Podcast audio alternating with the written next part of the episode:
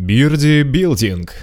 Каждую пятницу Андрей Барышников и Роман Юрьев помогают принять правильное решение на пути к стройной фигуре и новому образу жизни.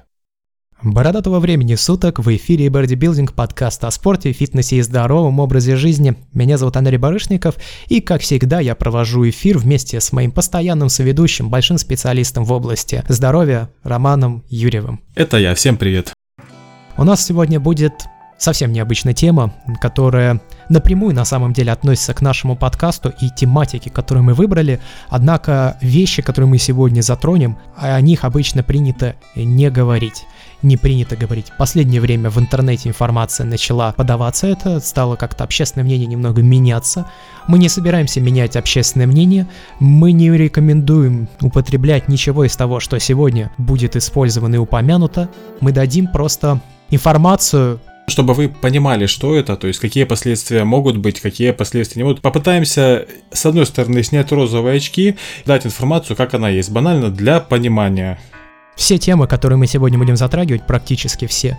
Покрыты мифами, тайнами, да. И вот это, кстати, самое страшное, вот, когда тема покрывается мифами, тайнами, прочими подобными субстанциями. Во-первых, запретный плод сладок. Когда об этом плоде ничего не известно, человек может себе либо очень сильно навредить. И второй нюанс, например, есть так называемые допустимый допинг, допустимые наркотики, тот же самый алкоголь, курение и так далее. То, что доступно свободно и то, что кажется совершенно вещь безвредная, но по факту не все так просто.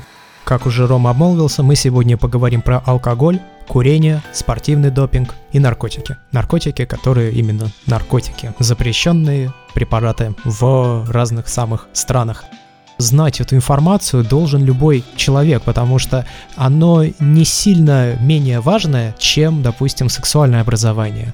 Сексуальное образование в наших странах не очень сильно развито. Эта тема почему-то до сих пор считается табуированной и запретной. В итоге люди вырастают закомплексованными, несведущими. И это проблема, это большая проблема на самом деле. И потом испытывают проблемы при общении друг с другом. Да, когда мужчина общается с женщинами, не понимает, что они должны делать, женщины не знают, что хотят мужчины, возникает недопонимание, в итоге потом люди сходятся, живут с неудовлетворенными потребностями, брак разваливается, 70 браков, 70% браков разваливается. Или 78 даже. Проблема бывает как раз кроется вот в этом самом незнании, в этом самом то, что у нас нету культуры секса, сексуального воспитания, вот всех вещей, которые закладываются, грубо говоря, там с юношества, с какого-то. Вот из-за незнания такие вот проблемы возникают. Ты знаешь, это как-то это как-то так пускается на самотек, мол, сам потом узнать. Да, раз, сам, сам разберешься. В- вопрос в том, откуда он будет узнавать эту информацию, этот человек. И как он будет и узнавать. как он ее будет же, узнавать. Запретный плод сладок. Ну, кстати, очень очень хорошая параллель получается. Кого он будет узнавать, темой. непонятно. И те три темы, которые мы сегодня будем обсуждать, ситуация ровно такая же.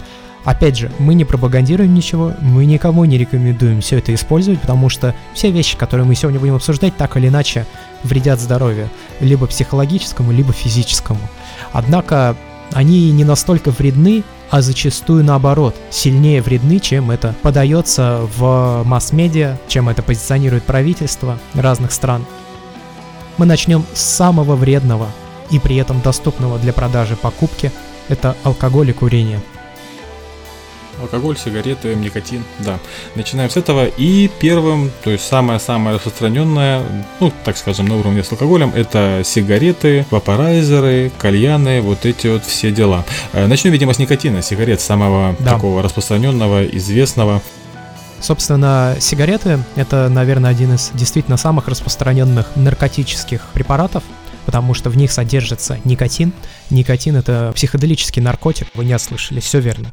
Это психоделический наркотик, который задействует определенные рецепторы мозга, повышает незначительно выработку дофамина, но повышает его не так, что наш мозг начинает вырабатывать больше дофамин, а он заменяет собой работу рецепторов, из-за чего возникает одновременно и физическая, и психологическая зависимость. Я думаю, вы часто встречали, люди поругались, понервничали, пошли покурили, и вроде как полегче стало. Потому что в этот момент повышается количество дофамина в организме, но повышается именно из, не из-за того, что мозг его спро- спродуцировал, воспроизвел, а из-за того, что он пришел из никотина, который поступил в организм. Мозг наш перестает его вырабатывать сам, потому что он поступает извне, и зачем это делать? И в итоге получается привыкание, в итоге уже Очень сильное привыкание, причем... Курить, курить, курить, да. Э, очень сильное привыкание, и, естественно, чем больше и дольше вы курите, тем больше и дольше вы привыкаете, и тем сильнее вы становитесь от этого зависимым.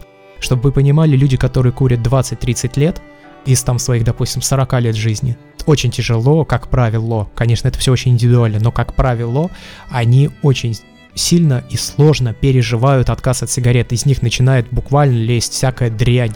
То есть отхаркивается не просто слюни, как это происходит с соплями, а ле, могут лезть кусочки легких, зелень какая-то, чернота. Я это видел своими глазами. И это начинает происходить очень активно. Причем, если физиологическая зависимость, она пропадает достаточно быстро, две, по-моему, недели, да? Две-три недели. Да, очень-очень близко кофе. Физиологическая зависимость быстро попадает, но проблема-то в психологической зависимости. Включая моторику, включая, когда люди там пытаются морковки грызть и так далее. Это тоже очень такой серьезная зависимость. И сигареты, как ни странно, повышают шанс возникновения различных канцерогенов, да, то есть, соответственно, это рак, это рак легких, это ухудшение работы нервной системы, это ухудшение работы кровоснабжения, это ухудшение сосудов, это ухудшение даже суставов, на этом я хотел бы даже немножко акцентировать внимание насчет негативного влияния. То есть э, следует э, разделять э, эффект. Понятно, что никотин влияет конкретно на мозг, на дофаминовую составляющую, но физического, так скажем, влияния, физическое влияние мы получаем из тех самых вот смол, из продуктов сгорания, когда эта сигарета курица. И здесь не только смолы, которые действуют на ваши легкие и вызывают какие-то определенные проблемы, помимо всего прочего, прочего, в организм попадает большое количество пепла, тончайшего, мельчайшего пепла, который через капилляры легких попадает затем в сосуды и буквально не то чтобы покрывает стенки изнутри, но он там есть, пепла там много. И что происходит с сосудами? Сосуды становятся ломкими. То есть вот эти вот все проблемы там с варикозом вен, с тем же самым геморроем, кстати, варикоз, геморрой это фактически одно и то же. Вот, это все возникает как раз зачастую у курильщиков, причем там не помню точно процентное соотношение, но оно очень большое, то есть э, фактически сигареты это то, что убивает э, ваши сосуды, ну и в итоге, получается, страдает вся сердечно-сосудистая система. То есть не только легкие, не только дыхалка, но и сердечно-сосудистая система. Это очень большая проблема. И в плюс к ней, вот как говорят, э, мы сегодня затронем еще и тему анаболических стероидов, мол, стоять у вас не будет там от анаболиков. Так вот, как раз от сигарет будут проблемы с вот этой самой функцией, именно потому что она очень сильно влияет на сердечно-сосудистую, и это, к слову, тоже прямое, это ваше здоровье, здоровье вашей половой системы. То есть проблемы с сердцем, проблемы с сосудами, э, могут быть проблемы с эрекцией, могут быть проблемы вот э, в этой области. Именно так. И здесь, я думаю, возникает насущный вопрос, но почему же тогда это все продают? Дело в том, что сигареты — это бомба очень медленного действия, которая убивает человека на протяжении очень длительного срока. Десятков лет. Десятки. Это не десятки, это, это не 10, значит, лет. Десятки это 40 лет, это 50 лет. А некоторые люди проживают совершенно нормальную жизнь и до сотни и курят при этом вообще процентов 80. Как, паровоз. Как да, паровоза, да. да. да. А, то есть уби... именно умерщвление ваше происходит очень медленно. Но мы же говорим про умерщвление, которое именно вас убивает, а именно негативные эффекты, которые оказывает курение на, на жизнеобеспечение работы вашего организма, оно возникает всегда. Так как зависимость очень сильная, она одновременно и психологическая, и физиологическая сигареты приносят очень много денег, безумное количество денег. Это очень хороший бизнес. При этом он, э, в общем-то, ну, не очень технологичный, он не требует каких-то больших затрат, он очень маржинальный. Вот такая проблема. Там, где, да, там, где есть деньги, да, там, значит, э, будет и распространяться самый Конечно. денежный продукт. Конечно. Чтобы, чтобы вы понимали, то есть э, табачный бизнес это выгоднее наркотиков, это выгоднее э, аптечного бизнеса, это один из самых э, выгодных бизнесов в мире, один из самых э, эффективных Опять же, вернемся к физическим свойствам сигарет. Вот только что я упомянул, что проблема это смолы, это продукты сгорания, это пепел. И как бы в ответ на это дело появились э, вапорайзеры. То есть вроде как вы получаете чистый никотин и никаких э, негативных эффектов, потому что там просто пары и просто никотин. Так вот мне вот, Андрей, что ты скажешь по этому поводу? То есть э, действительно ли это палочка-выручалочка и там давайте вейперы жгите и все у вас будет хорошо? Да, вроде как действительно негативный эффект на здоровье ниже. Однако есть один нюанс. Дело в том, что вот эти самые смолы, которые поступают вместе с сигаретой, они ведь тоже оказывают определенный эффект на ощущение человека. И человек, который купит, курит вапорайзер, он испытывает другие ощущения, нежели человек... Лишается, лишается некоторых эффектов. Да, и он испытывает э, другие вещи. Дело в том, что у меня просто есть очень хороший знакомый, который курит кучу лет и пробовал самые разные вещи. Собственно, эти самые вапорайзеры, они позволяют курить постоянно. То есть не, при, не прекращая? Да, и со временем именно к этому человек и приходит. Он начинает курить вапорайзер чаще, чем сигареты, из-за чего количество никотина поступающего, даже если дозировка в, ну, одинарная меньше, то из-за того, что ты куришь там не раз в 20 минут, а люди, которые курят много и Каждые долго, 5 минут ты, кури, ты куришь, и ну, ты, люди его часто по полдня изо рта не выпускают. И, как вы понимаете, это еще более просто хороший бизнес для заработка денег, потому что стоимость этих самых вапорайзеров, стоимость их обслуживания, стоимость смеси для них, э, жидкостей, это все тоже ни, ни разу не дешевое удовольствие, а ну, оно более дорогое по факту. При этом производство, я так понимаю, весьма-весьма, ну, относительно ну, дешевое. Есть еще такая штука, что некоторые жидкости содержат в себе глицерин, некоторые жидкости не содержат в себе глицерин. Но глицерин тоже не он вроде как типа безвредный, но он в то же время и не полезный. И это тоже стоит учитывать. То есть, да, здесь нет э, продуктов горения, и здесь нет смол. Смола действительно, ну, очень вредная фигня. А, никотин сам по себе, ну, в общем-то, он нельзя сказать, что прямо супер вредный. Однако, действительно, да, вы, вы становитесь еще более зависимым, если пользуетесь вапорайзером. Ну, опять же, все очень индивидуально. И, конечно, индустрия пошла дальше, разработала такую штуку, как эм, выпаривание сигарет. Вы вдыхаете пар, но это не химический пар, а это именно табачный пар. Когда вы курите сигарету, то температура горения табака, она варьируется от 600 до 800 градусов по Цельсию. И в этот момент как раз выделяются смолы и все прочие штуки. А, мы обозревали на своем сайте, Вова Плотников обозревал девайс, который называется ICOS. Это технология выпаривания табака, которая нагревает его до 200-300 градусов. Это специальные, соответственно, сигареты, которые называются стики. Там продвинутая система фильтрации внутри них. Это электронное устройство, которое идет вместе с футляром. Внутрь него вставляется специальная док-станция, так скажем, в которую вставляется вот эта самая сигарета. И это гораздо более выгодное устройство для курильщика, нежели вапорайзер. Почему? По деньгам, конечно, оно тоже вообще ни разу не дешевое. Оно стоит 8 тысяч рублей само устройство. Стики стоят что-то там, я даже не знаю сколько, 200-300 рублей упаковка. Ну, в общем, много. Его можно купить, правда, там по скидочной акции, еще что-то в два раза дешевле. Но как вот не курящий человек, точно могу сказать, что запах из этих всех трех вещей для меня, как не курильщика, от Айкоса наименее неприятный. И это отдельная вообще тема разговора насчет запаха. И, если честно, для меня вот люди курящие, ну, в общем, ладно, это личное дело каждого, IQOS, вот этот самый, действительно является наименее вредным из вот этих трех вещей. Нечто среднее между сигаретами и вапорайзерами да. по эффекту, который человек, я так понимаю, получает, и при этом еще и наименее вредное выходит. Ты знаешь, вот все курящие люди, которые начали курить IQOS после нашей статьи, там, с кем я общаюсь, они знаешь, что говорят, что первое время ты куришь, если ты пришел с обычных сигарет, то ты чувствуешь, что тебе что-то не хватает. А потом, если вдруг спустя там какое-то время курения этого самого Айкоса или аналогичной схемы, по-моему, сейчас, правда, пока нет аналогичных схем, ты пробуешь обратно обычную сигарету, ты понимаешь, что это не, не хватает чего-то, а это там было лишнее, как раз вот продукты горения. Угу. Да, да, да, примеси, лишние примеси, которых ты можешь избавиться.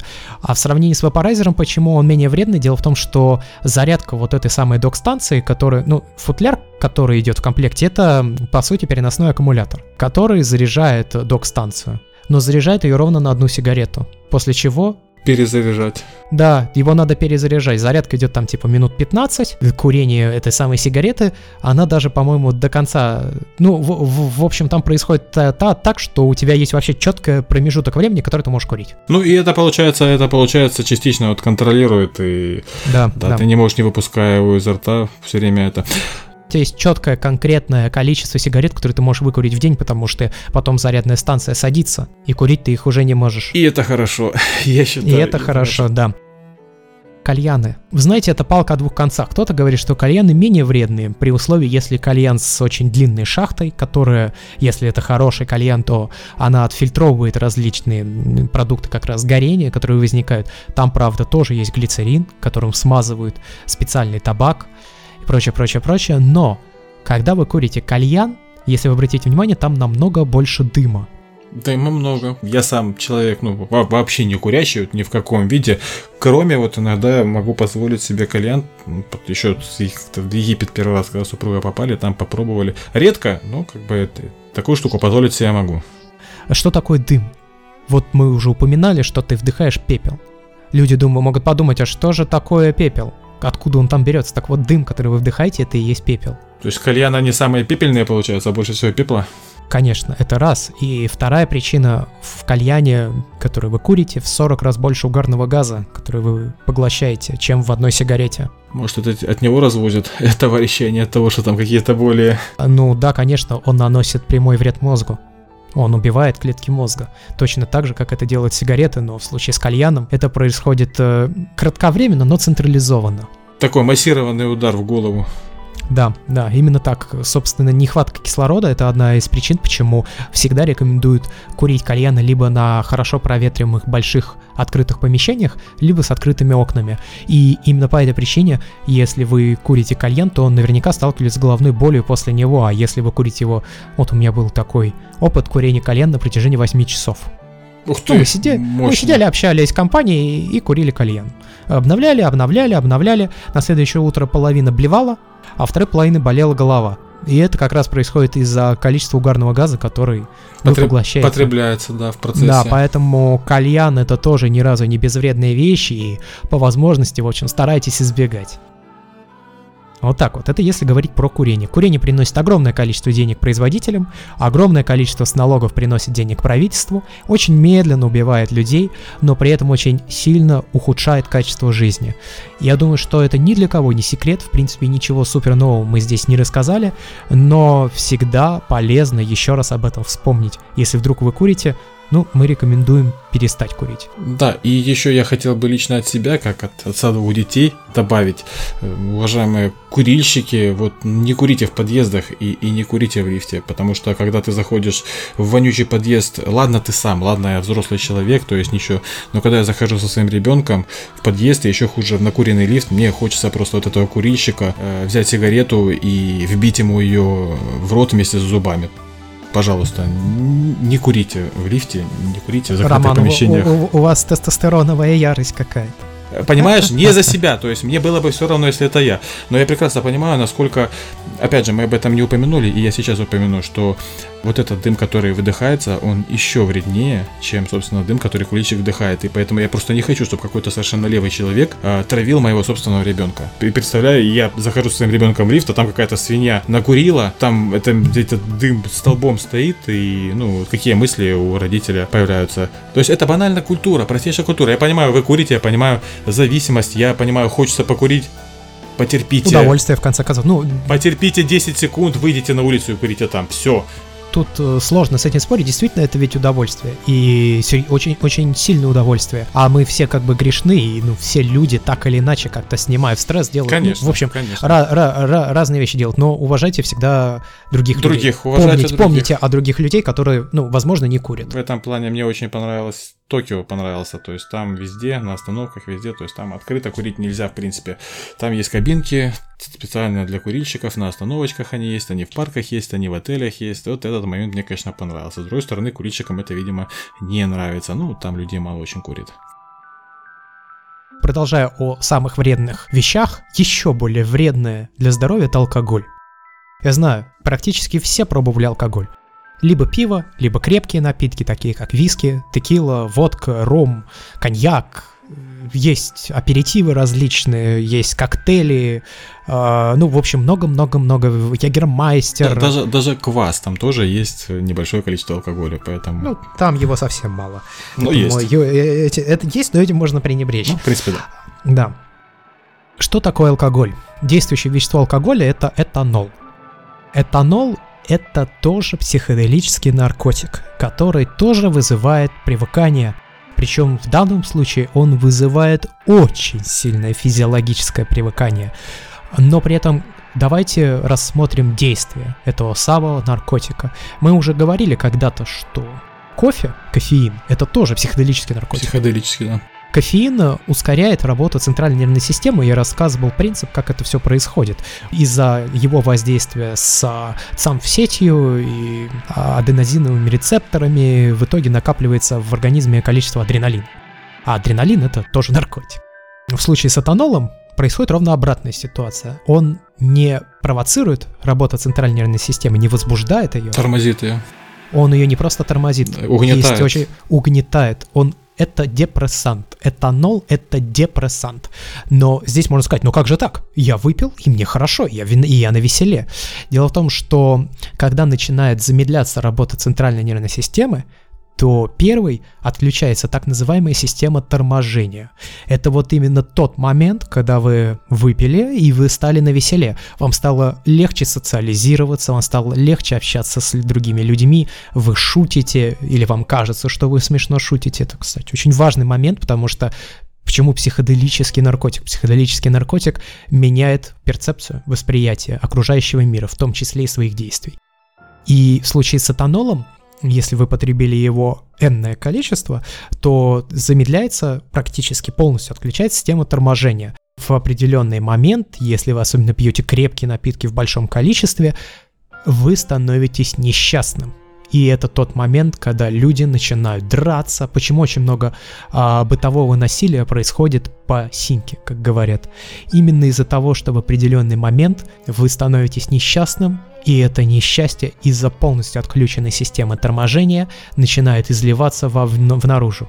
Вы либо плачете, либо вы деретесь, режете вены, ну, все что угодно происходит. Собственно, нужно понимать, что этанол – это спирт. Это вещество, которое разогревает ваш организм. А знаете, что страдает в организме сильнее всего от высокой температуры? Мозг. Мозг умирает при большой температуре тела. И почему, собственно, 43-44 градуса это типа уже близко Предел. к смертельной да, температуре. Да, потому что после этого мозг нач... перестает работать. У него начинают отмирать нейроны, которые формировались на протяжении всей вашей жизни. И отмирают очень быстро. И вот этанол, то есть алкоголь, то есть спирт, он убивает как раз, особенно если это крепкие напитки, он убивает ваш мозг. Он не только угнетает работу центральной нервной системы, но и как следствие убивает мозг. Это очень важно, потому что почему люди вот, э, знаешь, я так делал раньше, напиваются, вот прям вообще не помнят, что было вчера. Угу. Вы думаете, Сиську. вы не помните? Сиську. Да. Вы думаете, вы не помните, потому что было так весело? Нет, произошло централизованная смерть определенной части нейронов. Да, да, да. Всегда первый страдает а, слабые нейронные связи, то есть, как правило, это кратковременная, кратковременная память. память. Что такое кратковременная память? Вообще, как работает память? Вы наверняка обращали внимание, когда вы начинаете делать что-то новое, для вас незнакомое, то сначала у вас это не очень хорошо получается. Но потом вы приобретаете опыт, вы получаете какие-то знания, и то, что, особенно если какие-то физические действия вам было делать сложно, то потом у вас это получается просто. Наглядный пример – дети, которые начинают учиться ходить. Они идут, шатаются, падают, встают, снова падают, встают, падают, встают, падают, но проходит какое-то время, и вот они уже идут славно, нормально. Потом они становятся просто детьми, уже там 5, 7, 10 лет. И наверняка вы замечали, вы часто падаете. А взрослые люди практически не падают.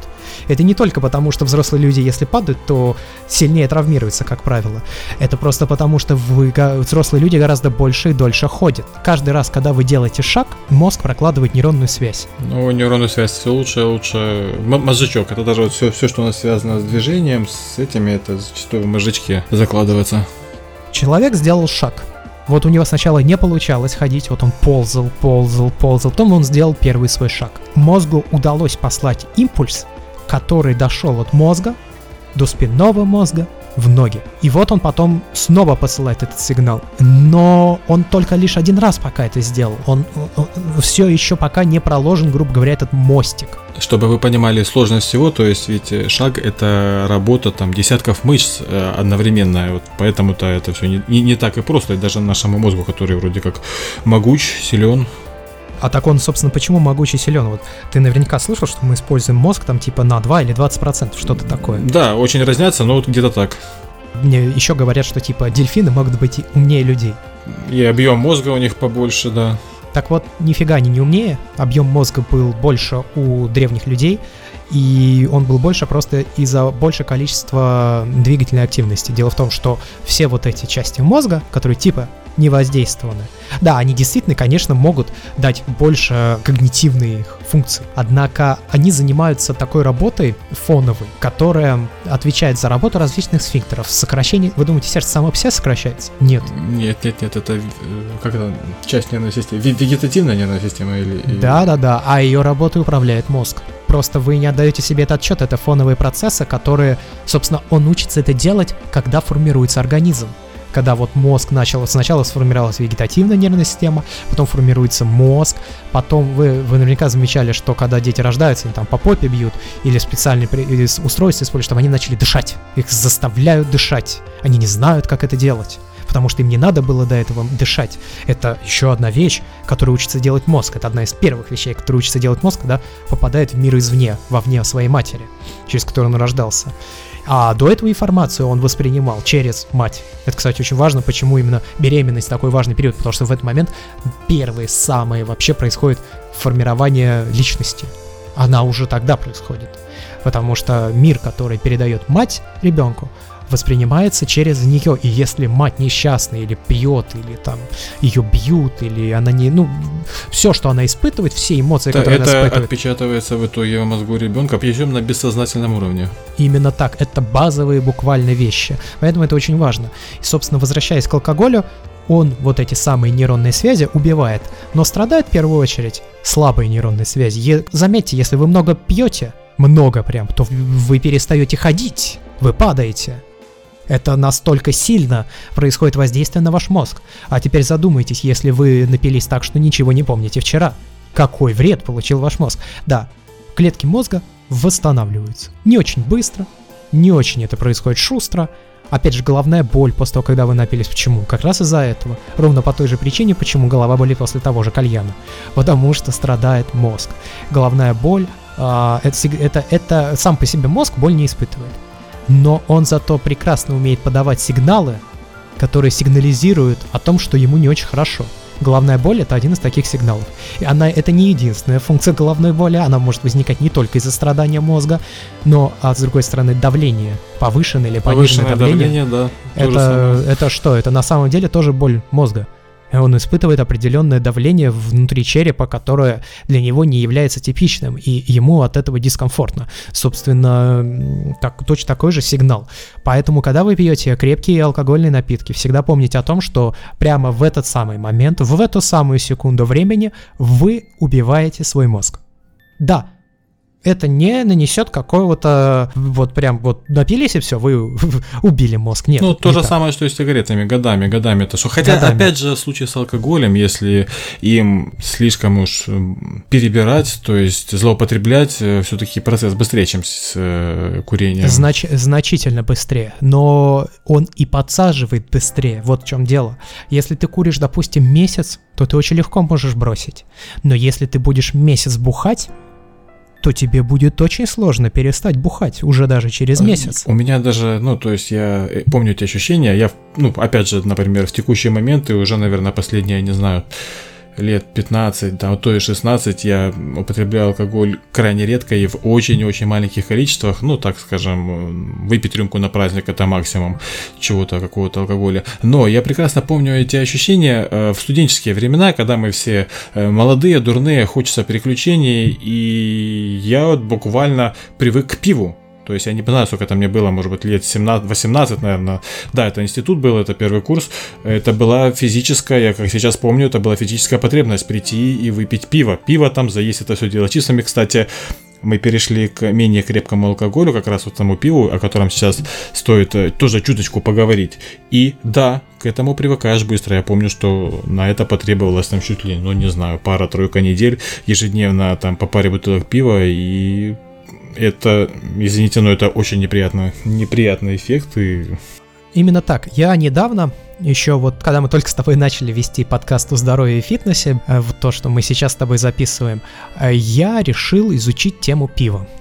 Откуда помнишь, ты сказал, что пиво это вот очень сильно на фигуре сказать, а я сказал, что сейчас уже нет, потому что брожение и способ да. производства пива изменилось. Да, да, Если да. я изучаю какую-то тему, то всегда изучаю ее досконально. В случае с пивом то же самое. И мне не нравится пиво. Ну, вот просто как вид я не люблю пиво. Мне не нравится этот напиток. Мне вообще не нравятся никакие алкогольные напитки. Э, какие-то коктейли еще может быть, да, но которые скрывают вкус алкоголя. И там какое-то вино мне может нравиться, если я не чувствую в нем вкус алкоголя. Но вообще в целом мне не нравится и пиво в том числе.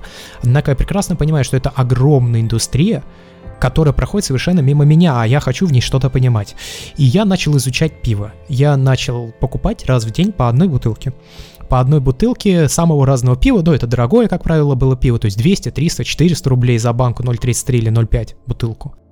А я попробовал различные эли, я попробовал темное пиво, светлое пиво, черное пиво, белое пиво. Попробовал эли, стауты, что там еще-то было, крики, ламбики. В общем, я попробовал надо, Все, надо, всех топовых надо, надо тебя, тебя в гости надо пригласить. У нас тут есть такая компания Бервель, у нее там штук 30 разных типов, Эли, эти, все разное. Ну, в общем, как считается сейчас одним, чуть ли не одним из лучших э, напитков. То есть пиво у них, и квасы, и Эли, и все. Тебе было, думаю, интересно для эксперимента тоже. Я попробовал тропистское пиво, очень интересный вообще напиток, который на пиво ты не очень похож. В общем, попробовал, э, реально прошелся по всем существующим видам пива, которые сейчас есть. Именно они же очень сильно отличаются на самом деле. Это э, пиво, пиво не отличается, вот, которое там Балтика девятка условно. Оно, это, это, это просто пиво, да. И Жигулевская. Балтика девятая и Жигулевская. Типа того, да. Я при... Как это выглядело? Я приходил в магазин, открывал два сайта. Бир-адвокат что-то там, не помню, и Raid Beer, вот. Это два сайта с обзорами пива. Я вставал перед витриной и минут 20 втыкал, смотрел, так, здесь есть вот это, какие там отзывы и оценки. Вот здесь есть вот это, какие отзывы и оценки. Покупал, пробовал. Ну и на дегустацию этого пива у меня суммарно ушла, наверное, месяца полтора. Каждый день по бутылке. И я, кстати, начал, это очень смешно, да, я тот человек, который коллекционирует необычные пивные бутылки.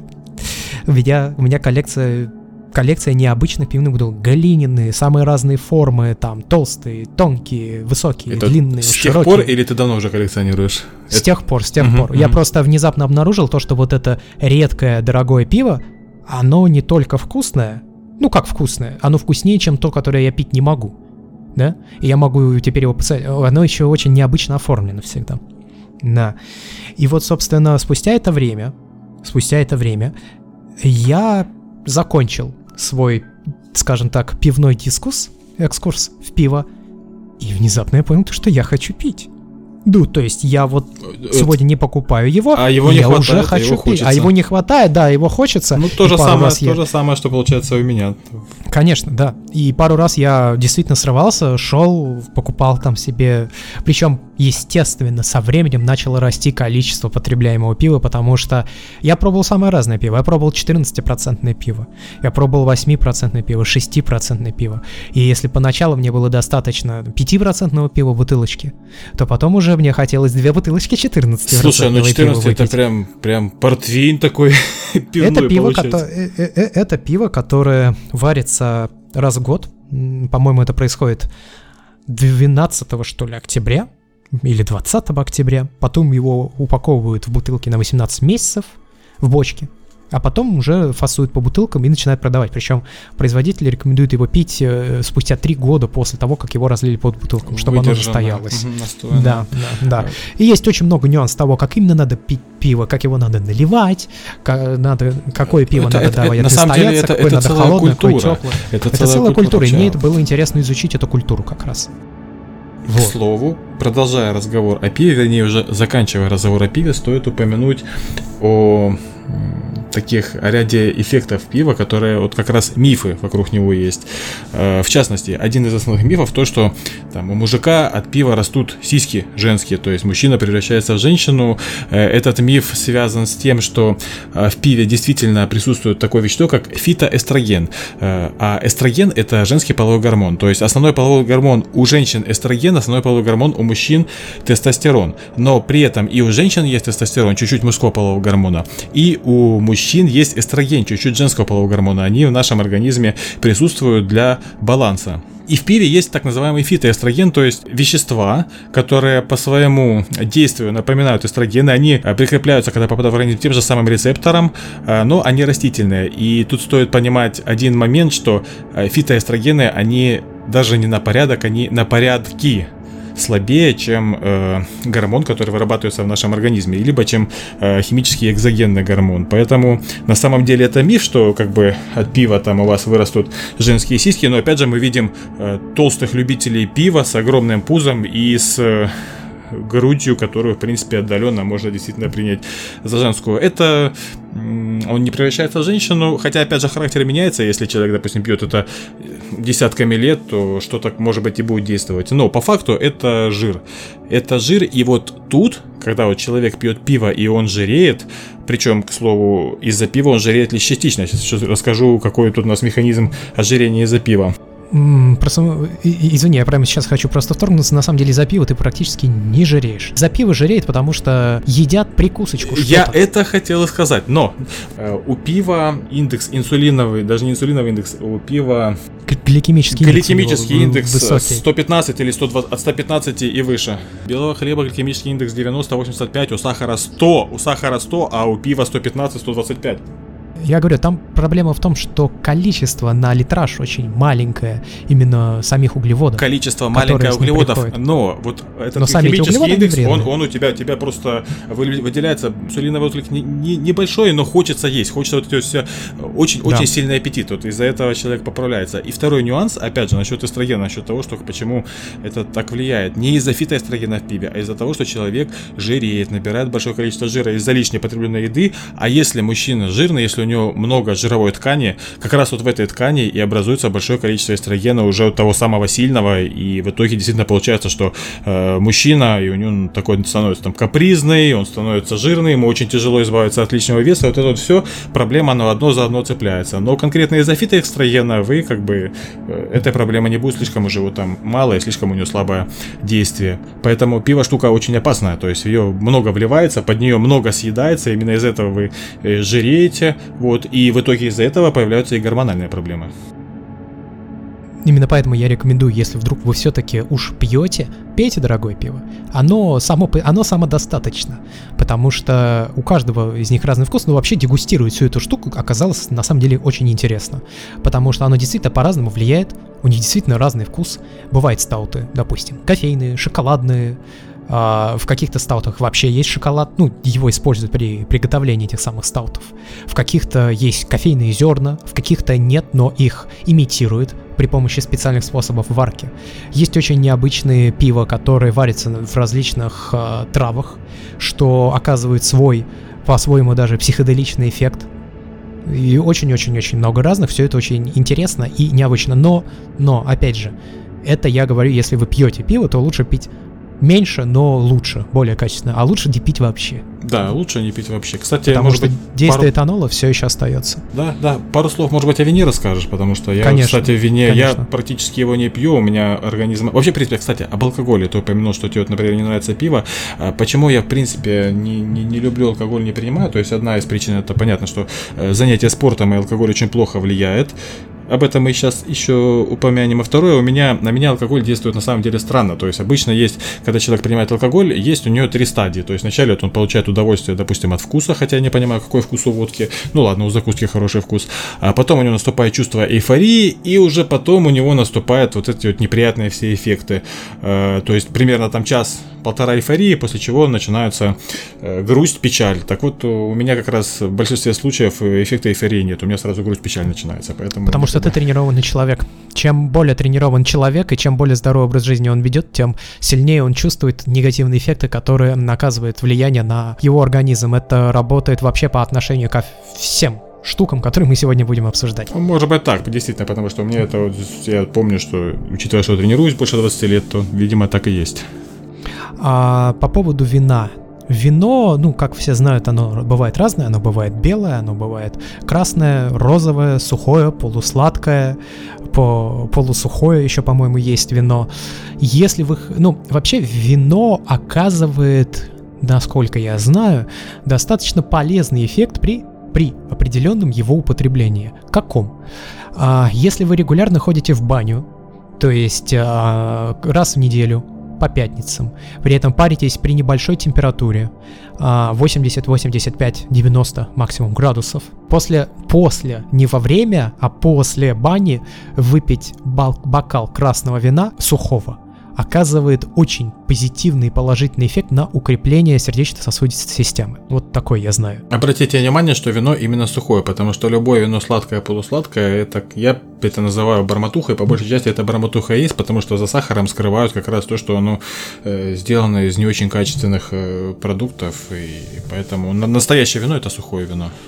Да, ну это, собственно, все, что я хотел рассказать о вине, потому что при больших его дозировках оно ничем не отличается от любого другого, даже более крепкого алкоголя. Да, возможно, причем накатывает оно очень неожиданно, как правило, и происходит это все вроде ты пьешь, пьешь, пьешь, пьешь, пьешь, что... И, и встать не можешь, встал, а тебя чпок и поведу. Да, в этом плане они очень похожи с текилой, потому что текила тоже очень славно идет, а потом ты ничего не помнишь на следующее утро. Но, кстати, по поводу вообще крепкого алкоголя и э, полусладкого сладкого вина. Сладкое вино очень негативно сказывается на вашем внешнем виде, потому что там очень много сахара. В случае с текилой, текила и водка, в принципе, они очень калорийны, очень калорийны, именно вот, они, ну, это считай как прием пищи, не они, прям полноценный. А, Андрей, они-то калорийны, но это калории бесполезны, организм их никак не может использовать. Они очень калорийны, но это калории, которые как влетели, так и вылетели. И если уж вы пьете какие-то крепкие напитки, то я могу порекомендовать виски, потому что виски подсушивает ваш организм. И я по своему опыту могу сказать, очень часто наблюдал ситуацию, когда, ну вот ты вроде как сухой, но чуть-чуть такой, есть какой-то небольшой слой жира. Выпил прямо так ударную дозу виски, на следующее утро встал, и у тебя все Прям вены секутся. Сечешься, мышцы Сечешься весь, да. Виски даже используют бодибилдеры профессиональные. Виски и, и коньяк, про это я И скажу. коньяк, да, да. И нужно понимать, что профессиональные бодибилдеры и здоровье это разные совсем вещи. Однако, когда происходит подготовка уже непосредственно к выступлению, то я помню, я читал историю о том, как Тони Рони Колман, то ли Кевин Леврон, ну кто-то такой, дал рекомендацию второму вот тоже кому-то такому из топов. Выжрал он половину, будет пол-литра виски его выблевало всего, но он просох и вошел по э, килограммам в ту категорию, которую ему было надо, при этом в форме гораздо М- лучше. Мочегонная, то есть высушивает, да, да, выгоняет воду из-под кожи, вот в этом фишка. А насчет коньяка, коньяк используется как эм, он э, расширяет э, вены, артерии, то есть, грубо говоря, выпиваешь коньяк, и там весь становишься прям такой венозный, налитый. Это, налитый. Да, да, вот у меня э, мой бывший тренер, многократный чемпион Украины по бодибилдингу, вот он говорит, что вот у нас выступление, мы уже по чуть-чуть коньячку дернули, налились, там, раскачались и пошли на сцену, да, там коньяком, говорит, вот первый запах, который ты, если будешь выступать, ощутишь э, в гримерках и там в подготовительном зале, это запах э, коньяка. Да, такие вот они спортсмены. Ну, Но опять же, самом... да, профессиональный спорт и здоровье это разные вещи. Э, ну, нужно понимать просто, почему вообще это делают и зачем вот это расширение венозности. Дело в том, что обычно вообще, часто я встречал такое мнение, что людям не нравится венозность. Это действительно так, ну, не нравится им венозные прям вот эти... Кому-то нравится, кому-то нет. Дело в том, что раздутые вены натягивают кожу. И это визуально сокращает количество жира в вашем организме кажется, что его меньше, потому еще что вены суша, лучше. Кажется, еще суша человек. Да, да. А уровень сухости и качество дефиниции проработки и видимости этой проработки мышечной массы это то, что преследуют бодибилдеры на соревнованиях. Поэтому в ход идет абсолютно все, что только можно. И мочегоны, и солигоны, и вот алкоголь там, идет. Там э, адский, совершенно адский коктейль, Вообще конечно. пипец. То есть, э, на, на самом деле вот эти вот красивые бодибилдеры на сцене, высушенные, прям такие вот супер супермены, просто там... Они, они, они ощущают себя как говно в этот момент. А, Они сами себя считают как говно, и если этот человек сдаст э, анализ, это по сути труп. У там, свежего трупа анализ будет э, лучше, чем у бодибилдера в пиковой форме, потому что у него там ни солей нет, ни лишней какой-то жидкости, ничего. То есть это человек высушенный, это, это ходячий труп, но зато красиво выглядит. Вот. И, собственно, поэтому, кстати, именно сушка, она реально забирает годы жизни. То есть, когда высушиваются спортсмены, они год-два своей жизни теряют, потому что это очень жестко, это очень серьезный процесс, и стоит задуматься над тем, нужно ли ломиться в профессиональный спорт. Ну, это люди, фанаты своего дела, это же уже тоже каждый решает для себя сам. Но, э, заканчивая тему алкоголя, и хочу ее немножко привязать к спорту, помимо профессионального, который, как мы еще раз сказали, не имеет никакого отношения со здоровьем. Э, Если вы тренируетесь с отягощениями, если вы любым спортом занимаетесь и вы хотите результат, и тут вы решили хорошенько выпить. Вот после хорошего выпивона и даже небольшого количества алкоголя считайте, что э, неделя-две э, вашего прогресса ушла. То есть, если последующие неделю-две вы банально будете топтаться на месте, вы будете восстанавливать то, тот вред, который нанес вашему организму алкоголь.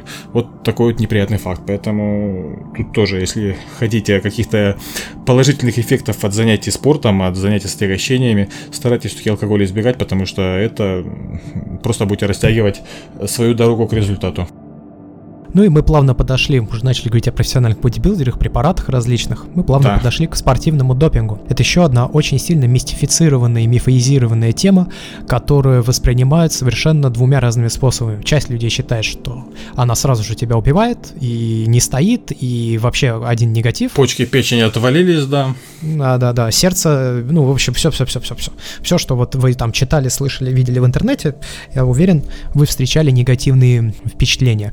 И есть ровно противоположное мнение, то, что сейчас я вот здесь себе что-нибудь вколю, табле, таблеточку выпью, и я сразу, да, стану большим, красивым, мощным, И, В общем- но качанным. но качественным, да. И то, и другое отчасти правда, но лишь отчасти. Мир не делится на черное и белое, а именно так подают все эти темы в СМИ, как черное и белое. По факту все это сильно не так влияет на описанные эффекты, но да, действительно, чуть-чуть помогает и чуть-чуть теряет. Ну, Да. это вот если совсем кратко. И это стоит понимать, конечно же. Ну, давайте начнем с самых, э, самого, так скажем, сейчас раз, известного допинга, э, анаболических стероидов, а если сказать точнее, то они называются андрогенно-анаболические стероиды. То есть, э, что это значит? Э, То, что эти вещества, они обладают андрогенными свойствами и анаболическими. Первое, это то, что отвечает за вторичные половые признаки у мужчин. Э, Все андрогенно-анаболические стероиды, они построены на базе тестостерона. То есть, речь о либидо, о погрубении голоса, о повышенной волосатости, вот, и прочие все подобные вещи. Э, Второй анаболический эффект э, это и анаболическое свойство это то, что отвечает за восстановление и рост скелетной мускулатуры, э, то есть за усиление процессов синтеза белка. И обычно в анаболических стероидах, андрогенно-анаболических стероидах, у них присутствуют обе составляющие, андрогенная и анаболическая. И вот э, стараются, по крайней мере, когда был самый пик развития разработки этих препаратов, э, старались уменьшить андрогенную составляющую и увеличить анаболическую. Почему? Потому что именно андрогенная составляющая по большей части вызывает те самые неприятные эффекты э, вроде там гипертрофии простаты, атрофии яичек, акне, облысение и прочие неприятные вещи. Акне — это покрытие тела очень большими такими угрями, прыщами. Кожа становится с выщербинами часто. И эти прыщи, на самом деле, не похожи на обычные прыщи. Акне бывает мелко, бывает крупное. Но ни то, ни другое не похоже на обычные прыщи. Да, это не, не так, что там даванул и там на следующий день у тебя ничего нету. Это такая штука крайне неприятная, фактически можно сказать, э, сказать что болезнь. А с чем это связано? Почему так происходит? Потому что э, молекулы, то есть молекулы стероидов, это стероидные вещества, они просто связываются там с определенными рецепторами кожи, с определенными рецепторами волос, то есть с волосяными фолликулами. То есть, собственно, с этим и связано бывает, что там на одного человека, то есть один облысел, а другому хоть бы хны. Или там один покрылся прыщами от э, злоупотребления этими всеми делами, а другой там кожа, как у младенца. Потому что все мы разные, у каждого на это все реагирует организм по-разному. То есть э, андрогенно-анаболические стероиды, они вызывают как позитивные эффекты, так и негативные эффекты. Но это если рассматривать их в отрыве от того факта, что любое использование экзогенных гормонов – это нарушение тонкого баланса гормональной системы человека. Экзогенные гормоны – это которые пришли извне. Извне, именно об этом мы и говорим. Вся, весь наш организм, он находится в балансе. В чем проблема? Например, вы вводите большое количество тестостерона извне, организм на это отвечает тем, что он начинает вырабатывать большое количество эстрогена, женских половых гормонов, потому что у нас это все находится в балансе. Тестостерон, эстроген и прочие вещи. Это тоже в первую очередь стоит э, понимать. Вот. Э, что касается истории создания э, андрогенно-анаболических стероидов, э, они это не новые вещества.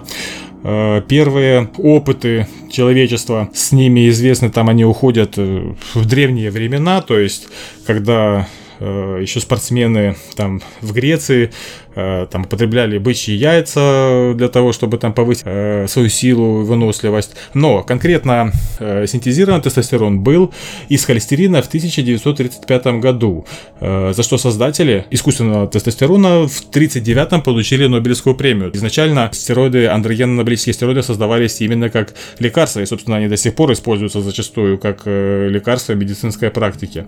При гормонозаместительной терапии, допустим. И в том числе при гормонозаместительной терапии, да.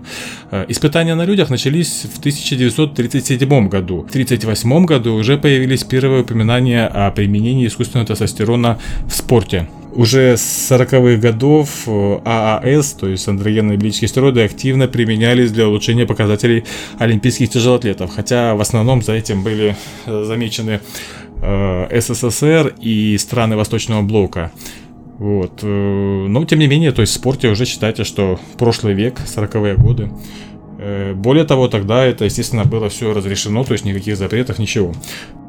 Первый активно применяемый инъекционный стероид был тестостеронопропионат. Собственно, его же и разработали немецкие ученые.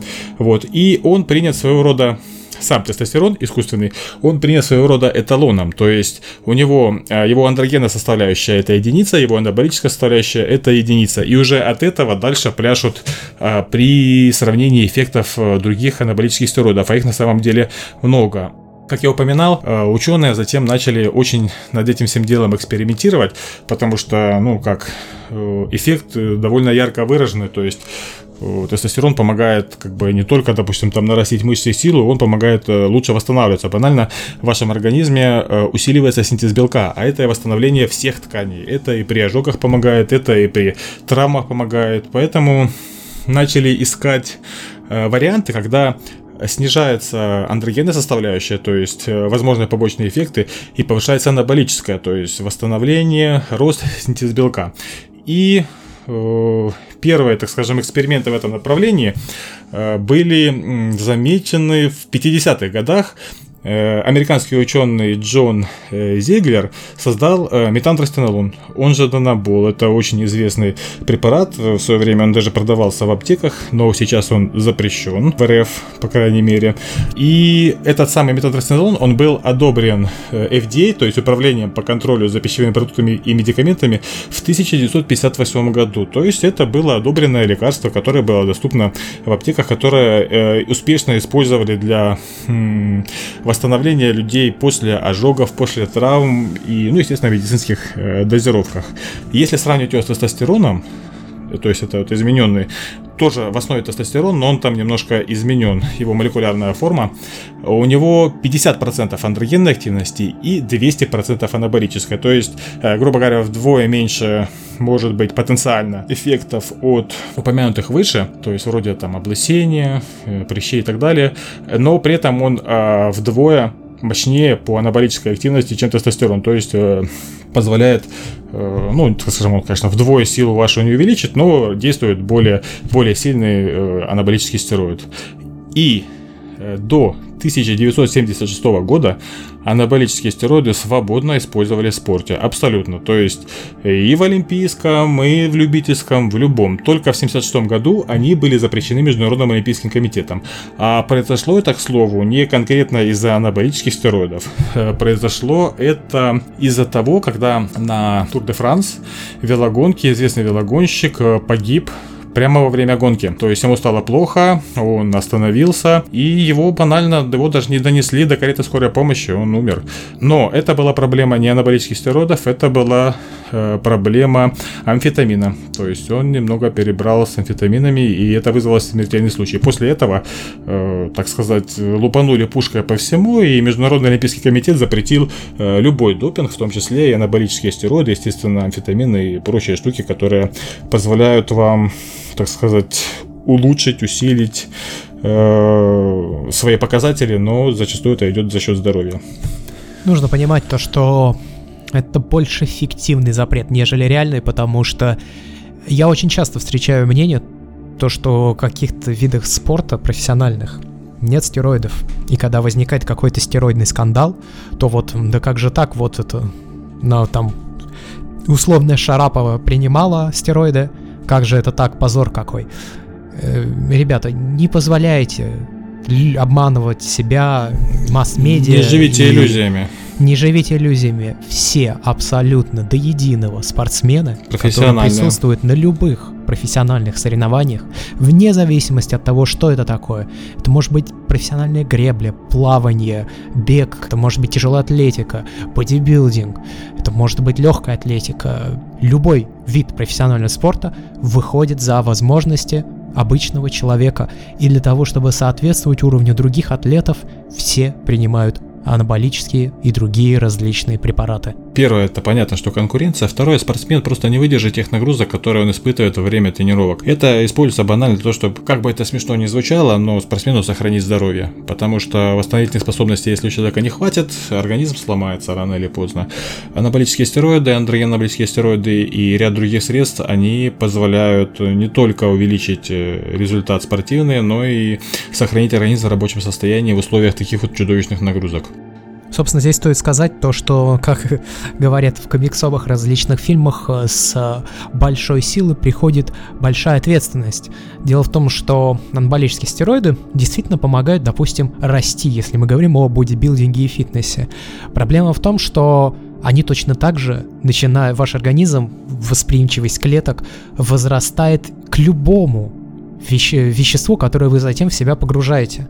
И если вы погружаете в себя какие-то шоколадки, не знаю, вредные вещества, э, булочки, то вы точно так же очень активно, еще активнее будете жреть. Да, да, да, да. Вот самое, мы коснулись, Андрей коснулся очень интересной темы, это э, работы анаболических стероидов, то есть э, это надо в первую очередь понимать, в самую первую очередь, что это не волшебная таблетка, это не волшебный укол, и вообще это не панацея, абсолютно не панацея, потому что э, все, что делают анаболические стероиды, они просто-напросто улучшают восстановительность двигательные способности организма, они ускоряют синтез белка. Все, все, у вас ускоренный синтез белка. Что это означает? Это означает, что если вы будете сидеть на попе ровно, э, кушать таблетки, колоть себя уколы и ждать, когда вы превратитесь в Супермена, вы превратитесь э, в суперсвинью, если при этом будете много всего кушать.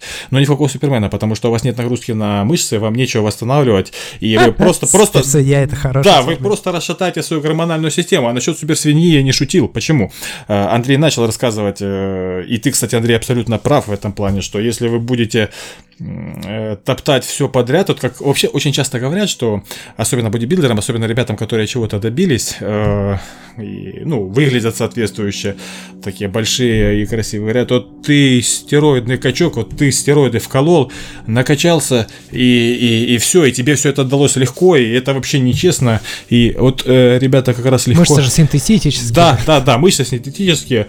И, кстати, часто это большая ошибка, то есть ребята, которые, допустим, опять же, повторю, что мы не приветствуем применение всех этих сильнодействующих средств, но вот ребята хотят, насмотрятся этих всех сказок, э, на, на больших ребят, наслушаются сказок, это вот как раз тот случай, когда человек воспринимает это как волшебную таблетку и думает, зачем мне там серьезный тренинг, зачем мне диета, что-то, сейчас я в себя вколю что-нибудь, и все, буду жрать все подряд, буду там что-то дергать, какие-то веса, и э, раскачаюсь и вырасту. Вот как я сказал насчет суперсвиньи, вот, э, что вы будете в себя засовывать, что вы будете есть, э, то у вас и будет расти. Если это будет огромное количество простых углеводов, сахара, вспомните э, наши выпуски о питании, о базе, если вы это в себя это будете все толкать э, в немеренных количествах, то все, что вы получите, это да, прирост мышц, конечно, будет, если вы будете тягать железо, но вы будете, вы не будете выглядеть как бодибилдер, вы будете выглядеть как большая толстая свинья, то есть вы будете очень-очень быстро набирать жир. Почему?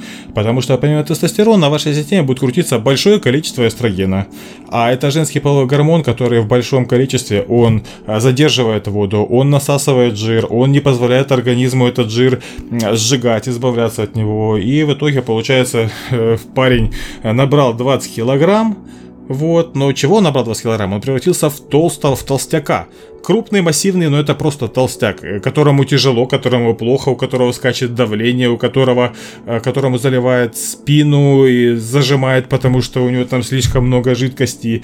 И поверьте, ничего хорошего в этом нету, поэтому применение андрогенно-анаболических стероидов в спорте это опять же большая ответственность, это режим, это работа, и вот тут чудес не бывает. И вы должны четко отдавать себе в этом отчет. Вот мы сначала говорили об алкоголе и курении, а сейчас говорим о спортивном допинге. Если сравнить наш организм с каким-то отлаженным работающим механизмом, ну, у большинства людей изначально он отлаженный и работающий. По мере жизни, конечно, это может меняться и портиться и так далее. Как раз вот из-за всех вот этих веществ в том числе. Если говорить про алкоголь и курение, то вот представьте, что вы бьете ногой по компьютеру, чтобы он начал работать. Вот, э, или просто бьете ногой по компьютеру. Алкоголь и курение, по сути, это вот такие удары ногой по своему телу, чтобы оно начались какие-то изменения. Если мы говорим о спортивном допинге, вообще различных фармакологических препаратах, то это как если бы вы начали заниматься хирургической практикой, но без должного образования и понимания биохимических процессов в организме, в реальности вы просто забыли надеть медицинские перчатки и залезли голыми грязными руками себе в организм. Вот и соответствующее будет итог. Второй, второй важный нюанс. Э, стероиды выводят организм на пик. Они выводят его к пределам возможностей. Если человек серьезно работает, они выводят его за пределы. Естественно, в таком режиме э, тело и все его системы испытывают повышенную нагрузку, в том числе сердечно-сосудистая система, печень, почки, ЖКТ, все.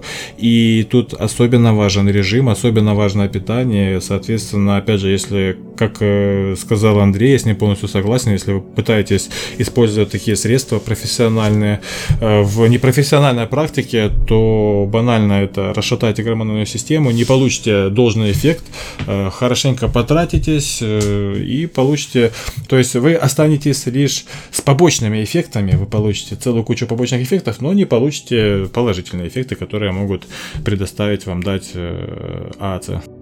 Чем отличаются профессиональные спортсмены от непрофессиональных, помимо того, что они меняют весь образ своей жизни и посвящают его спорту? они еще и с умом работают с этими самыми препаратами. Они не просто знают, как работает их организм. У них, как правило, есть целая команда из одного или нескольких врачей, которые следят за этим самым здоровьем. Они регулярно корректируют дозировки, препараты. Они используют препараты так, между так называемыми мостами, чтобы это называется ПКТ, послекурсовая терапия. И помимо этого используются ингибиторы э, определенных гормонов, то есть те, которые их угнетают, того же там эстрогена, пролактина и так далее. Ведь это баланс. Профессиональные атлеты не просто пытаются стать максимально большими, самыми сильными и быстрыми, в зависимости от того, каким видом спорта они занимаются. Они еще пытаются минимально навредить своему здоровью, чтобы максимально долго быть этим самым профессиональным спортсменом, потому что любой вид спорта как и большинство, в принципе, рабочей деятельности, а это работа, это не развлечение уже, оно зависит от вашего возраста, и в какой-то момент э, время уходит. Ну, если они это будут делать неправильно, то это время у них будет совсем небольшим. Да, и итог может быть тоже в виде травмы и прочих неприятных вещей. Поэтому, да, там, где работают профессионалы, там работает много людей, целая, целая команда, они держат э, баланс, и надо очень-очень хорошо подумать. То есть, повторюсь, это личное дело каждого, что ему использовать и что, что человеку себя засовывать, но прежде чем это делать, нужно хорошенько хотя бы изучить вопросы и отдавать себе отчет, какие могут быть последствия в итоге. Есть еще один вид э, препаратов, который, в принципе, можно а, отнести к спортивным допингам, но они это не совсем анаболи, это не совсем анаболические стероиды. Это другие гормональные вещи, э, препараты. Это пептиды, гормон роста, инсулин и ретропоэтин. К слову, среди них э, самые суровые, самые такие жесткие, это два последних препарата. Почему? Потому что смертельные случаи, наибольшее количество смертельных случаев именно происходит э, из-за них. Почему? Что такое эритропоэтин или ЭПА? Это он представляет собой гликопротеиновый гормон, э, который отвечает за регулирование эритропоэза. То есть это стимулирование образования эритроцитов в крови. А, чем у вас э, больше эритроцитов, тем э, больше кислорода можно, может переносить кровь. Э, говоря проще, то есть не углубляясь во все эти медицинские и биохимические вещи, чем больше у вас эритроцитов, тем вы выносливее. Именно поэтому ЭПА так любят использовать велосипедисты, так любят использовать бегуны и используют в профессиональном спорте, но тут есть и обратный эффект.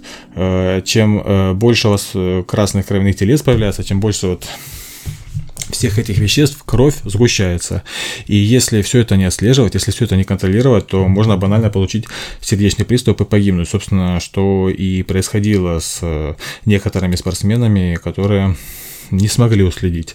Что касается инсулина, то инсулин это наш один из э, главных гормонов в нашем организме, который отвечает, э, его, его выделяет поджелудочная железа, и он отвечает за то, чтобы питательные вещества попадали внутрь клеток. Это переносчик питательных веществ, то есть это переносчик в том числе и глюкозы, это переносчик белка и всех других питательных веществ, которые требуются нашим клеткам для жизни, для восстановления, для работы. Э, что это означает? То есть э, инсулин, есть такая вещь, как инсулинорезистентность, вот и прочее. Э, если вы потребляете много сахара, много сладкого, выделяется большое количество инсулина для того, чтобы это все растащить. Я, мы об этом рассказывали в предыдущих выпусках выпусках, э, чтобы не загустела кровь и вот эти вот все дела. Но при этом, почему спортсмены используют инсулин?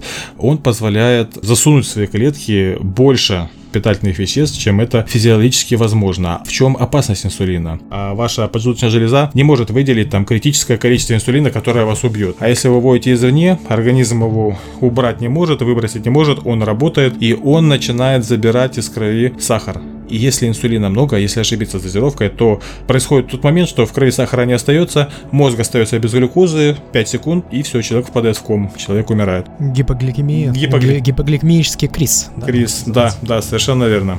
Да, так что это, это самые серьезные препараты, которые используют. На самом деле, на самом деле, считаю, это тоже еще одно мифическое поверье, что это используют профессионалы.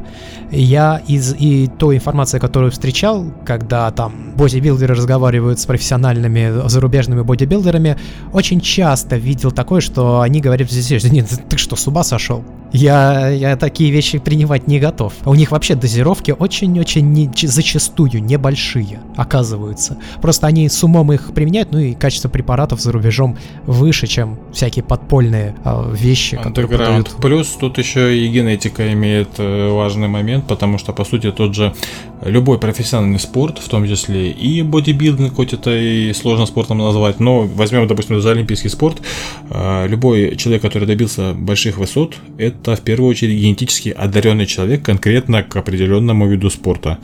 Вот, вспомните Фелпса, у него, в принципе, ноги тоже готовые ласты, у него тело, э, как у него строение тела, то есть он заточен на плавание. Это человек заточен на плавание, и прибавить к этому еще огромнейшие ресурсы его э, ЖКТ, то есть то, что он может перерабатывать огромное количество пищи ежедневно. 12 тысяч килокалорий. 12 тысяч килокалорий, да, да, но хотя он из этих килокалорий, по сути, 8-9, то и 10 тысяч, это он это все тратит на тренировках. Вот, это генетический ну, так скажем, не монстр, а генетически одаренный человек конкретно под этот спорт. И так касается практически любого спорта. Что ж, мы поговорили о э, ударом извне по своему организму, которые самые вредные. Мы поговорили о грязных руках, которые влезают непосредственно в механизм организма и пытаются его как-то поменять.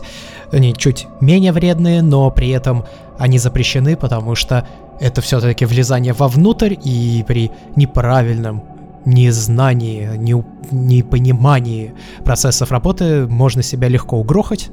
А теперь мы поговорим о наименее вредных веществах, которые одновременно являются, наверное, самыми запрещенными, самыми мистифицированными и самыми одновременно романтизированными. Это наркотики. В принципе, наркотики изначально, нужно понимать, что наркотик с английского — это лекарство.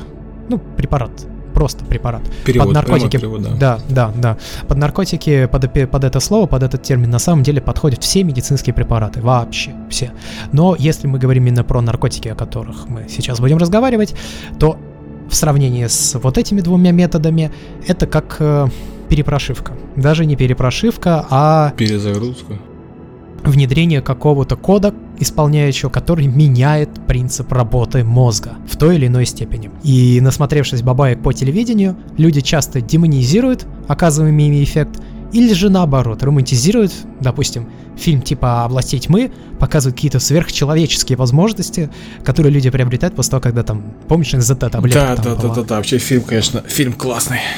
И вот они ее, значит, потребили, и люди начинают думать то, что нар- наркотики дают такие возможности. Э, кто-то пытается найти в наркотиках глубинный смысл и переосмыслить свою жизнь. Но реальность на самом деле, как в случае и с алкоголем, и в случае с э, стероидами, она куда более прозаична.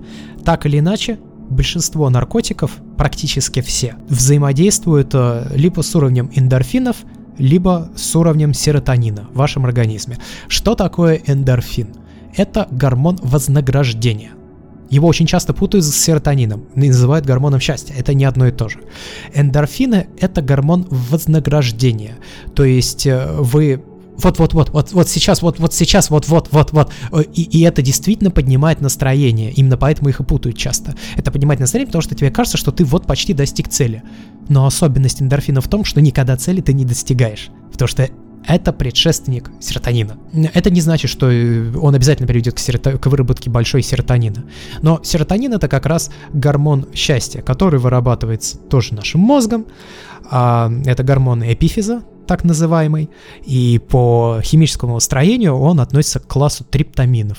Класс триптаминов – это целый подвид наркотических веществ, которые могут связывать серотониновые рецепторы и замещать их, могут работать вместе с ними, дополняя их, а могут вовсе способствовать выработке чуть большего количества серотонинов. И это именно то, что подразделяет наркотики на самые разные виды. Это бывают психоделические вещества. Я думаю, вы о них слышали. Это мескалин, это... ЛСД. Ну да, ЛСД, диэтиламид лизергиновой кислоты. Это грибы, так называемые. Это есть... На самом деле, вот э, Рома говорил, что анаболические стероиды, когда только появились, их было сотни видов, а дошли до нас буквально десяток до нашего времени. Они зарекомендовали себя как самые простые в производстве подделки, как самые эффективные, ну а все остальные отмерли. В случае с э, наркотиками ситуация ровно противоположная. В масс-медиа говорят о пяти, там, может быть, шести препаратах, среди которых есть вот эти перечислены, плюс марихуана и МДМА. Это самое главное действующее вещество экстази. Экстази это МДМА плюс какие-то непонятные примеси, которые очень часто распространяются на различных рейвах, тусовках. А на самом деле наркотиков очень много. Одних только психоделических препаратов больше сотни. Больше 180, я даже такую цифру встречал. И о них, конечно, ничего совсем не известно. Как и в случае с анаболическими стероидами, позитивные эффекты есть у различных препаратов, но и негативных эффектов тоже много. Хватает, да. Да, например, если говорить о позитивных, и всем известная марихуана, я, кстати, видел такую статистику, что 92% населения планеты пробовали марихуану хоть раз в жизни. При этом э, процент зависимых 2. В то время, когда 98% пробовали алкоголь и 80% зависимых. Ну, это так, чисто для сравнения. Мы пришли от наиболее к вредным к, скажем так, наименее вредным. Но это не значит, что марихуана совершенно точно безвредна. Так вот, марихуана, она может снижать возникновение раковых клеток. Ее изначально в Америке той же самой выводят как лекарственный препарат. Есть разные сорта и фенотипы. Я сейчас чуть подробнее об этом расскажу. И их выводят для разных типов больных людей. Э, есть люди, которые страдают, допустим, те, которые воевали от посттравматического синдрома. Это вообще очень жесткая штука, которую, не дай бог, кому когда получить. Вам все время, вам может казаться, что за вами следят, или вы можете время от времени внезапно входить в, скажем так, боевой режим и думать, что вы на войне находитесь. Собственно, почему происходят иногда срывы военных, что они начинают стрелять в людей. А они, это не потому, что они под какой-то там состояние аффекта и ярости вошли. Нет, просто у них настолько изломана психика, что они думают внезапно, что они оказываются на войне и видят людей как противников, с которыми они когда-то воевали. Вот эти эффекты марихуана может снимать. А борется с хронической депрессией, с хронической усталостью, она борется с анорексией, повышает, то есть э, желание покушать. Все это она может делать. Вкусовые качества идет тоже повышает. Да, а это вообще, в принципе, почему марихуана относится к, скажем так, легким наркотикам, потому что она не вызывает, как правило, физической зависимости, но она вызывает легкую психологическую зависимость. Но у марихуаны есть негативный эффект. И негативный эффект этот, э, ну, он достаточно серьезный на самом деле. Дело в том, что при длительном употреблении это вещество очень сильно ослабляет как раз ту самую, те самые слабые нейронные связи. То есть это кратковременная память в первую очередь. Люди, которые курят марихуану на протяжении длительного времени, становятся рассеянными, все забывают, они в целом невнимательные, они могут пропускать какие-то вещи, могут смотреть в никуда, прослушать вас, потому что они задумались, и так далее, так далее, так далее. В целом, по действию марихуана просто усилитель эффектов различных. Музыка приятнее, кушать вкуснее, разговаривать веселее, смеяться интереснее – или наоборот, смеяться веселее, разговаривать. Интереснее. Ну, в общем, вы поняли. Да, да, да, да, да. Если мы говорим о каких-то более серьезных препаратах, которые относятся к более запрещенным веществам, допустим, ЛСД, когда его разработали, его э, синтезировал Хоффман в 1938 году. Кстати, обратите внимание, а, анаболические очень стероиды... близко, да. Очень, очень близко, да. Именно тогда происходили все химические прорывы в разработке, и после этого, в принципе, ничего кардинально не изменилось вообще, ну, я думаю, вы эту историю часто слышали, и о дне велосипедиста тоже. Когда он синтезировал ЛСД, он вообще изначально не пытался это сделать. Это полусинтетическое вещество. А, собственно, лизергиновая кислота это отчасти содержится в ряде растений. Вот, и он впитал его подушечками пальцев, это вещество. Он не знал то, что это произошло. Когда он поехал домой на велосипеде, он внезапно обратил внимание то, что весь мир начал сворачиваться в какую-то воронку, все стало очень цветастым, меняются формы, структуры и так далее, и он понял то, что его недавнешняя работа, из которой он только что уехал, повлияла на его восприятие. И так появилась ЛСД. ЛСД изначально э, позиционировался как очень серьезный препарат который получил очень широкое распространение и использовался в химической психотерапии. Очень часто его использовали для излечения болезней, если как, каких именно болезней, это не, это, естественно, психологические зависимости. Каждый второй зависимый от алкоголя избавляется от алкогольной зависимости при, при правильной, опять же, э, психотерапии, то есть человеку, пациенту давалось энное количество этого вещества, после которого с ним проводилась беседа. Почему беседа, а не что-то еще? Психоделические наркотики, к которым также относятся кофеин, никотин и э, этанол, этанол да. они воздействуют на восприятие окружающего мира. Э, психоделические наркотики позволяют э, иначе, совсем иначе его начать воспринимать, задуматься о вещах, о которых ты никогда не задумывался. А если ты о них задумывался, то посмотреть на них так, как ты не, на них никогда не смотрел, то есть воспринять иначе. И вот э, именно поэтому это было очень популярное вещество для психотерапии. Сейчас ЛСД иногда используют в медицинских целях, допустим, при лечении рака. Он банально позволяет начать... Ну, дело в том, что мы знаем, что рак это не только и не столько удаление опухолей, сколько еще психологическое восприятие ситуации человеком. Если он борется, если он уделяет этому внимание, он позитивно настроен, то шанс выздоровления выше. И вот э, в этом случае психотропные вещества тоже позволяют как-то на это воздействовать. Однако запрет произошел по... Вот Рома рассказывал, из-за амфетамина запретили... Кстати, амфетамин — это наркотик, который относится к подвиду стимуляторов. А, запретили вообще все анаболические стероиды и так далее. Стероиды, то... допинг, спортивный допинг. Допинг, да. ЛСД запретили по другой причине. Дело в том, что это вещество спокойно распространялось в аптеках, в, в совсем, кстати, небольших дозировках, но из-за того, что, как раз я говорил, люди могут смотреть на ситуацию под другим углом, среди подрастающего поколения, подростков, хиппи и так далее, 16, 18, 20, 22 года, люди стали гневаться по отношению к политике, которую проводит правительство. Ну, то есть, до этого момента им говорили, вот это так, это так, это так, и люди говорят, а, окей, хорошо. А потом люди начали говорить, какого черта вообще тут происходит, вы что, это офигели?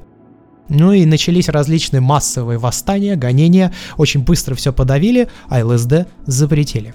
Почему я говорю об ЛСД в основном? Потому что это, ну, наверное, один из самых популярных наркотиков именно в массовой культуре. Если говорить про самые популярные наркотики просто, которые употребляют, то, как ни странно, это не ЛСД. Это МДМА, экстази, потому что любая вечеринка популярная, связанная с музыкой, рейвы, различные, там, помнишь, у вас в Крыму было мероприятие, это летом э, проводили. Казантип, по-моему, или что-то такое. Казантип, Казантип, да везде там есть экстази, а значит есть МДМА. Я читал такую статистику, что МДМА вообще самый популярный наркотик без учета марихуаны. Ну, потому что марихуана все-таки немножко стоит особняком. И стоит особняком, как и ЛСД, кстати, по целому ряду причин. Дело в том, что в нашем мозгу есть отдельные рецепторы, которые усваивают действующее вещество марихуаны. Действующее вещество марихуаны делится на два вида. Это, это ТГК и КБД. Одно из них э, осуществляет действующий эффект марихуаны, а второе вызывает негативный эффект. По этой причине э, различные фермеры выращивают разные виды марихуаны. Марихуана делится на два фенотипа – сатива и индика. Индика, как правило, это медицинские сорта. После их употребления люди садятся на диван, начинают тупить, вообще тупить, это я имею в виду буквально, потому что IQ человека может снижаться до 5 пунктов. Ну, это меньше, чем у обезьяны на там сколько-то много процентов. Сидит, сидит и втыкает в стену. Сидит и втыкает в стену, или там фильм, ну, что-то такое, да. И сатива — это другой сорт. Медицинских сортов сативных практически не существует. Сатива наоборот. Она возбуждает работу мозга, и человек весь такой становится энергичный, ему все очень интересно, это как раз то самое, что побуждает тебя общаться, и так далее, и так далее. Есть гибридные сорта, которые фермеры пытаются совместить плюсы обоих фенотипов и снизить минусы до предела. есть еще такой фенотип, как рудералис. Это на самом деле в наших странах самый часто встречающийся э, фенотип, потому что он только в наших странах и растет. Это дичка, так называемая. Э, план, который... План. Я, У вас есть план, план да. мистер Фикс? На этом наркотики, конечно, не заканчиваются. Есть еще много разных других препаратов. Есть диссоциативные вещества, которые нарушают принцип. То есть если психоделические вещества меняют принцип мышления, это не значит, что вы становитесь неадекватным, вы просто на- начинаете мыслить иначе, у вас возникают другие приоритеты, другие прерогативы. У вас может э, изменяться восприятие картинки, то есть вы можете видеть эффекты, которых не существует в реальной жизни. К слову, это один из, одна из причин их такого серьезного запрета, потому что... Потому что люди часто нарушают все правила и едут пьяными. А да. А представляете, что происходит, если вы садитесь за руль, но вы не просто пьяный, и у вас замедленная заторможенная реакция, или вы засыпаете за рулем, но у вас, допустим, 10 метров стали 30 метрами, а 30 метров 20 метров превратились. У вас меняется расстояние, у вас появляются новые объекты перед глазами. Бродят розовые слоны и прочее. Ну, не совсем слоны, но да. Так или иначе, у вас меняется восприятие реальности, в том числе. Марихуана не меняет восприятие реальности, она усиливает эффекты. И есть еще такие вещества, как диссоциативы. Они нарушают принцип мышления, спутывают мысли.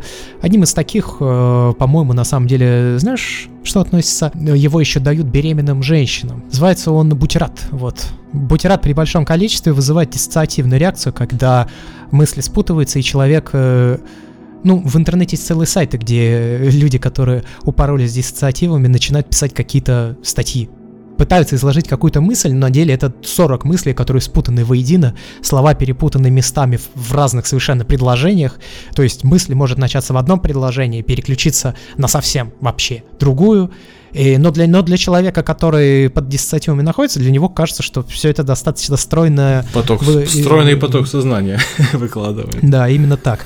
А есть еще такой подвид, как эйфоретики. К ним, допустим, относится МДМА. То есть они вызывают очень сильную эйфорию. И таких веществ очень много. Есть очень интересное вещество, которое называется э, NN-диметилтриптамин. Оно есть практически в каждом живом существе и растительности, практически в любой. Это вещество, которое оно старее, чем ЛСД на 7 лет, появилось в 1931 году, из, если мы говорим про синтезированное, одно из первых синтезированных, если вообще не первое синтезированное человеком психоактивное вещество. Психоделик. Да, но оно еще и самое старое известное вообще человечеству. И я не знаю, может быть, марихуана старее, но а, упоминания марихуаны не встречаются, потому что а, марихуана никогда не воспринималась как чем-то серьезным. У нас на Руси давным-давно ее забивали в трубку, курили просто. Ну, это не было чем-то таким сверхъестественным. Ее, ее курили все потому что жизнь была очень несладкой, а вот эту самую дичку ее вполне выращивали, забивали и, в общем, употребляли.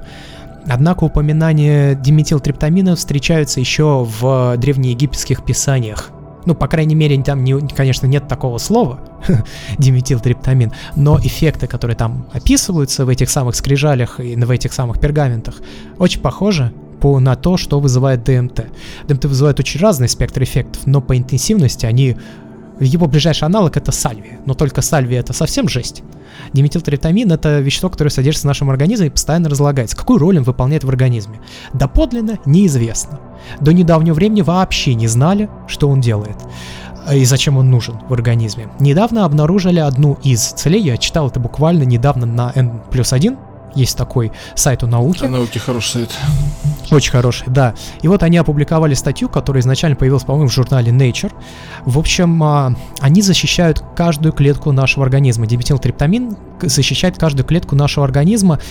И в тот момент, когда человек умирает, ну, об этом было давно известно, что вроде как какую-то роль играет во время смерти. Но вот какую именно не было, как это происходит, не было понятно. Теперь известно. Дело в том, что когда человек умирает, со временем, собственно, почему человек умирает, у него отказывает мозг. Это тот момент, когда все, человек перестал функционировать как человек, у него может еще даже работать организм. Но мозг, если перестал работать, все, человека нет. Мозг умирает за там что-то 48 секунд или минуту 48 секунд, 72 секунды, ну что-то такое. А первое, что испытывает он, когда начинает умирать, это нехватка воздуха, гипоксия.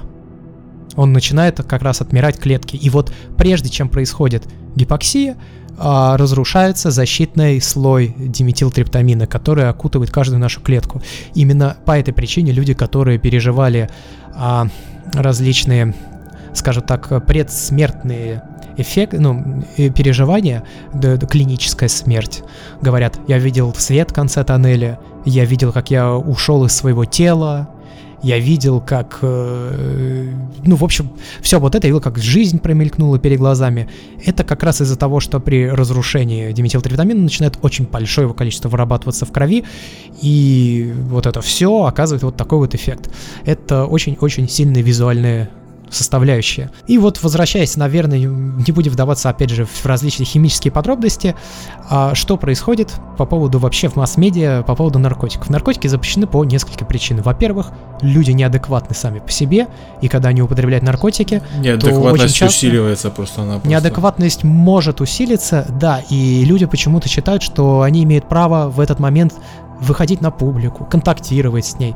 А что может происходить, неизвестно. Потому что, допустим, если у человека есть какие-то суицидальные наклонности, или он находится в жуткой депрессии, то очень вероятен тот факт, что приняв психоделический наркотик, он может выйти в окно. Буквально, в смысле этого слова. Он может покончить с собой. Это, на самом деле, так с собой обычно и кончают. Не просто так люди выбрасываются из окна. обычно им нужно что-то, что поможет пересилить страх самосохранения. И психоделический наркотик это по сути инструмент, который может это сделать, если человек этого хочет. Он усиливает направление мыслей.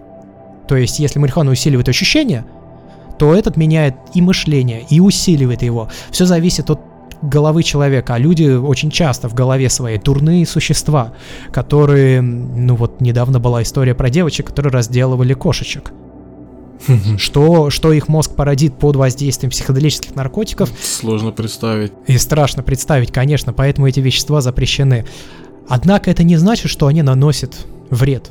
Как мы уже говорили, на самом деле большинство препаратов, именно наркотических, они являются безвредными. Лишь ограниченное их количество вызывать, допустим, психологическую или физическую зависимость. Героин, кокаин, морфий, марихуана.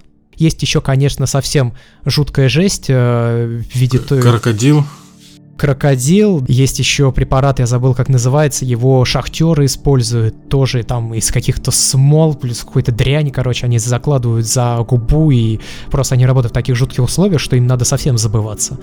Но это все очень быстро убивает организм, и да, эти вещества действительно вызывают привыкание. Э, какие-то сильное физическое, какие-то не очень сильное психологическое или очень сильное психологическое. Но вот эти препараты типа там ЛСД и так далее, так далее, так далее, вообще не наносит никакого вреда организму. По крайней мере, несмотря на то время, сколько их исследовать, не было найдено. То есть Вообще вероятно, что может быть они что-то и делают.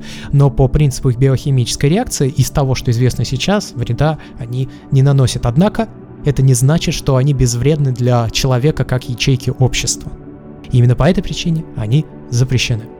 Такой у нас получился подкаст. В принципе, что мы хотели рассказать этим подкастом, э, я думаю, что первое, мир не черный, не белый, он серый, то есть не все так, э, не надо, не надо кидаться в крайности, ну, то есть не надо носить розовые очки, либо не стоит это все так демонизировать, э, то есть, опять же, это личное дело каждого, что использует, что не использует, но нужно четко себе отдавать отчет о последствиях, и если уж вы хотите, например, там улучшить свои спортивные показатели или что-либо еще, вы должны себе отдавать отчет, вы должны понимать, что есть всегда негативный эффект. Э, нужен контроль, нужно лучше знать и понимать, чем э, не знать и наделать большое количество глупостей. глупостей Конечно, да, да. нужно понимать принцип того, что это такое и как это работает. Э, да, мы не, ни в коем случае не рекомендуем вам вообще чем-то этим заниматься, что-то из этого пробовать и испытывать. Однако, е, люди разные бывают, и мы просто хотели, чтобы у вас была информация, нормальная информация, не воспетая книжками или там фильмами типа «Страх и ненависть в Лас-Вегасе». Или наоборот, э, еще там разные, какие-то Кавка там писал, да, и Бар... у Барахеса это было в книгах. Разные самые бывают штуки, препараты и вещества. Далеко не все, которые распространяются свободно, безвредны. Далеко не все, которые запрещены, вредны. Однако знать о том, как это работает, я думаю, что стоит. Аналогично, как и с сексуальным образованием. Совершенно верно. С вами был Андрей Барышников. И Роман Юрьев. Это был очередной выпуск подкаста Birdie Building. Мы за здоровый образ жизни и также за то, чтобы вы были эрудированными, самосознательными и отдавали себе всегда отчет о том, что вы делаете. До скорых встреч. Пока. Всего доброго.